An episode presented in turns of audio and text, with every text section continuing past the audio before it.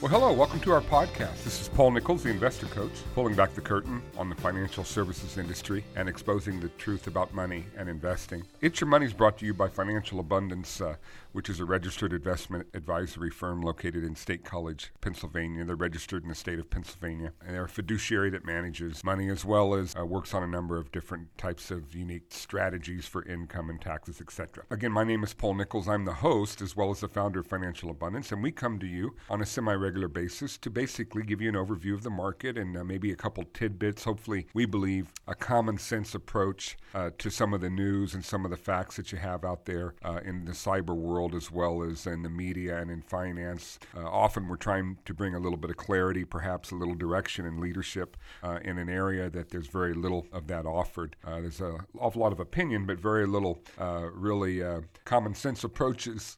you know, my father used to say common sense is not all that common, and I, I would uh, have to concur with that based on my, my experience. The market, wow, what a crazy year we had last year in 2018. It closed out, uh, unfortunately, down. You know, I often share with people the goal of investing is to get a market return, uh, a global market return. That would be the overall gain of the market if there's a gain. Well, some years there's not a gain. Some years the market return is a negative number, although there may be areas of the market within a total global uh, market based portfolio that are up and in any given year. Uh, but you don't always see it all up in a given year or all down in a given year. That's a fairly rare, uh, rare occurrence that all of it's down across the board. Well, that's exactly what we saw in 2018 the U.S., small, large, micro, value companies, growth companies, emerging markets, developed markets within the roughly 45 countries one can invest in. We saw all of those being down. Uh, we could assign different rationales and short-term news blips and reasons as to why. In the in the bigger picture, it really doesn't matter uh, that the market goes up and down. Uh, we all love volatility when it's up, uh, and we realize that when we apply an academic approach to investing of own equities, diversify, and rebalance religiously, uh, we find that one can harbor uh, some peace.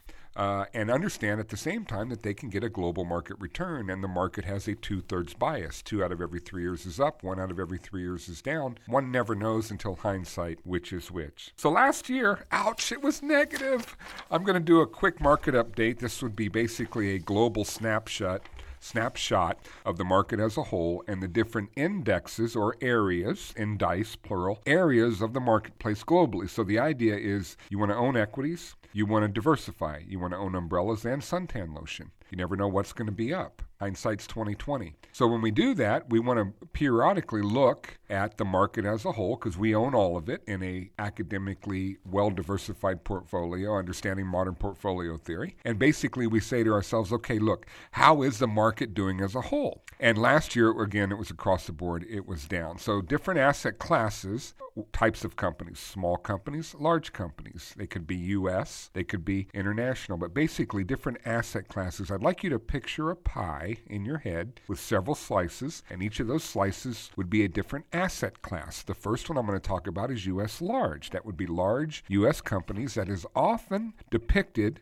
in the form of the S&P 500 index as it relates to a quick place one can look to get an overall idea of how large US companies are doing in their current state.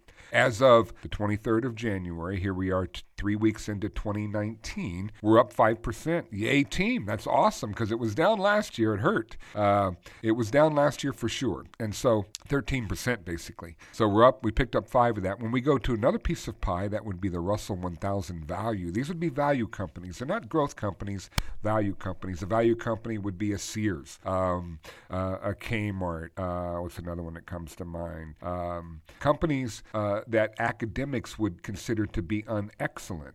You know, a Walmart in the retail industry might be an excellent company, a Sears might be an unexcellent company. You should invest in both. And when I ask people which they should expect a higher return, I always get the answer Walmart, but that would be incorrect. You would expect a higher rate of return in Sears, the value company. It's an unexcellent company. It costs more for them to do business. Their growth and returns are not as good as Walmart, so one should expect a higher rate of return. We're investing, we're expecting a return of capital, okay? And so a return on the capital. So what ends up happening is we want to own growth and value companies. So value 5.42 year to date as of the 23rd of January for 2019. The S&P is 5%. When we go into the Russell 2000 value index and the Russell 2000 index, this would measure small to micro companies in the growth and value area. 2000, Russell 2000. Small's doing great. It's up 8%. Russell 2000 value as well, respectively 8%. So we're seeing 5 to 8%, ladies and gentlemen, in small and large U.S. When we jump over to the international arena, we're going to start with Morgan Stanley Capital International World Index. This would basically be an index that looks and measures the performance of developed markets. You know, the, the, the developed uh, international countries like Canada and Denmark and Germany and uh, and Italy and Japan and and uh, New Zealand, etc., United Kingdom. 4.8 percent. It killed us last year. Pretty rough last year, uh, but it's up. Um, 4.8% uh, year to date as of January 23rd. When we go to the Morgan Stanley Capital International Europe, Australia, and Far East, this would basically be looking at developed markets, excluding the U.S. and Canada. So basically everything but U.S. and Canada, we're up 4.41%.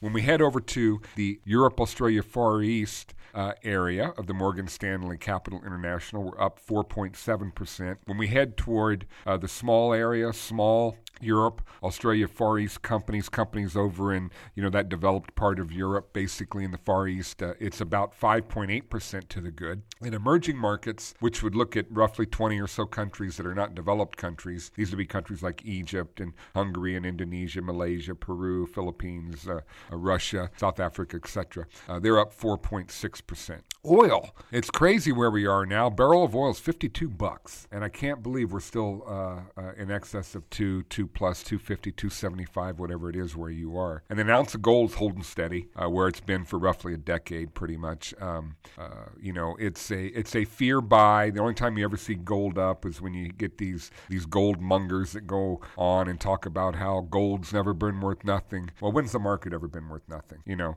and normally when you buy gold, I'm not saying gold's a bad investment, but in a well diversified portfolio, you're already going to own gold through through different mining companies and all kinds of different subsidiaries of other companies that you were, you would own. To own a bunch of gold nuggets would, uh, in our opinion, would be doubling down and would not be a prudent investment. But if you feel uh, that it, it, you know it feels good to you, well, feeling good doesn't always mean right. But uh, if you're comfortable with that, that's fine. But uh, we've never seen gold's a hedge against inflation, really, and uh, um, the only time it ever goes up is when uh, when we see turmoil like turmoil like we did back in 08.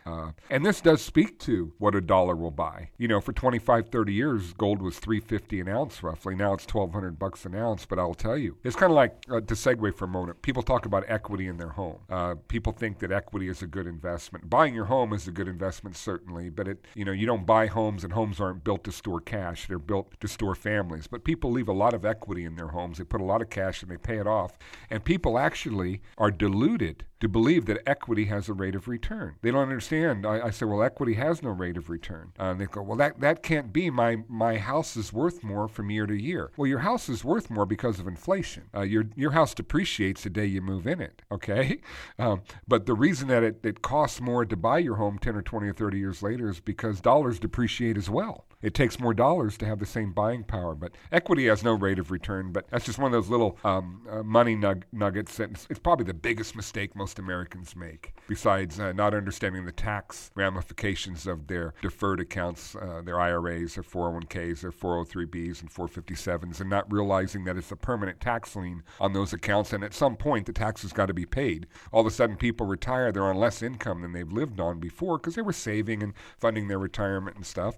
Uh, they're they're retired now. Their house is paid off. They've got no mortgage deductions. Their kids are gone. Hopefully, they got no deductions there. They're not funding their IRAs. They're at a point in their life where they're at a lower income level, but they got no deductions, and they wonder why they're paying more taxes than ever before. Very few people's tax liability changes. So I just segue into a little seminar to talk about the two biggest mistakes that Americans make in this country as it relates to managing their own wealth and understanding finance, and that is how they pay for their cars and homes, and as well fund college for that matter. Uh, at the same time, how they save their money money and, and fund uh, tax deferred accounts, thinking that that's the smartest thing to do. Now, it may or may not be for in any one individual, but when we look at it as a whole, as a general rule, uh, it's not something that most people could, should do. When you defer um, the taxes on a, on a tax deferrable account, you also defer something else. You defer the tax calculation. And now no one knows until you start to pull the money out what the tax calculation is going to be. Well, you know, if you believe tax rates uh, are going to be the same or higher in the future, uh, or, or they might be lower and there's no deductions, it's the same thing, only different. You're going to be in the same tax bracket. But uh, I digress. Let me get back to the market update. As a general rule, the market's doing great overall. I know there's a lot of hubbub still about the government shutdown. There's a lot of different personal opinion, opinions on that as you talk to different people. My personal observation is I don't really notice it much. Now, I haven't traveled a whole lot, and, and I'm not one of the 850 individuals who obviously would notice it. But what a lot of people don't realize about this whole situation, every government shutdown historically up to this point, is they've gotten back pay. So you're not furloughed. I just talked to a gentleman this morning that was basically um, outsourced or uh, cut back uh, several months ago and he's still looking for a job. How's that any different than people uh, that work for the government? How's it any different than a private employer coming in and saying, We got to cut back? I'm sorry, you're laid off. You need to go find another job. Now, I'm not saying these people should go find another job, but there's a whole lot of noise about an awful minor uh, incident as it relates to the overall impact of the country. They want to make a lot of noise about it. And, uh, you know, what, what I've noticed is I'm 55 years old this year all this political news and which is 24/7 anymore and the campaigns never stop it's become the soap operas for the baby boomers. The news is a soap opera for the baby boomers today. It has very little impact on your life one way shape or form. Uh, the, the news and what it creates in, in noise in the form of market volatility means nothing in the long term. There's not one shred of evidence to support short-term trading market timing stock picking or track record investing. And so it's a lot of entertainment and when you start to realize it's nothing more than entertainment, whether it's left, right, and the hatred and the, the divisive nature of what they spew left, right, it makes no difference. I'm not talking political, I'm talking common sense. I mean, anybody with eyeballs can look back and say, this is just a bunch of backbiting going left and right. It's theater, friends. It's theater. It means nothing to you and I. It means nothing to how we run our homes and raise our children and, and do the things that we do from day to day. And I hope that that, that gets, that doesn't get news, does it? You and I getting up every day and going to work putting our kids on buses or helping them with college or whatever the situation is and being an example every day. These people running this country are an example. In fact, you know, I was thinking about something interesting. How can they campaign? I think there should be a new rule. And the rule is very simple. If you hold an office, you can't campaign for another one, period. That's it. I mean, we're basically hiring these people and then we're paying them to campaign full time and do nothing but advance their careers. Imagine if we had the same opportunity to get a job and go look for another one while we're getting paid for that one. It's ridiculous. I'm sorry, did I say all that out loud?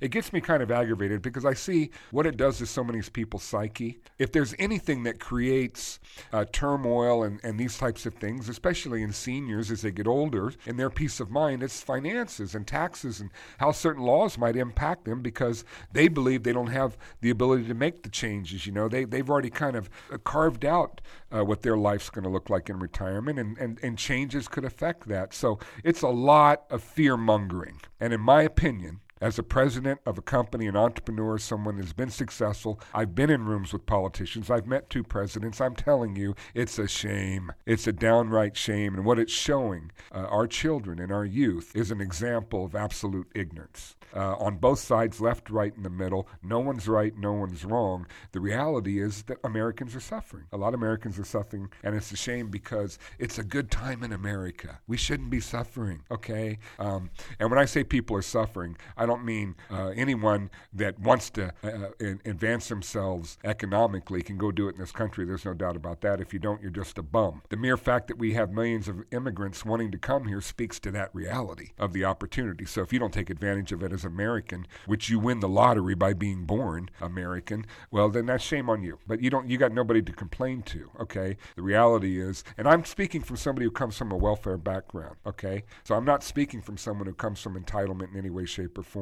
I pulled myself out of the gutter, and you can do it in this country, okay? So anybody that's carrying on and whining and moaning about opportunity just doesn't understand capitalism uh, and the reality that we have before us. Do not let these politicians put a cloud of doubt over a wonderful country, a wonderful opportunity, and it doesn't affect our daily lives. The reality is, this government shutdown hasn't affected me one iota. Has it affected you, really? And are these people really that essential then? I realize the parks aren't getting trash picked up, and as as an outdoorsman, I mean that you know. But there are vol- isn't it great that we have a volunteers, just Americans, that are saying we're going to pick up the slack after already paying their taxes? I got to tell you, it's pretty sad where we are uh, in the state of mind, and it's not most of you and I getting up and going to work every day, left, right, or middle. It's these doggone politicians that are examples of ignorance, complacency. Uh, it, it, just uh, drives the average person crazy to the point where you got to realize it's nothing but entertainment, or it'll make you crazy. My parents watched soap operas or drama shows when I was a younger person. Today, we're watching the news. That's our drama.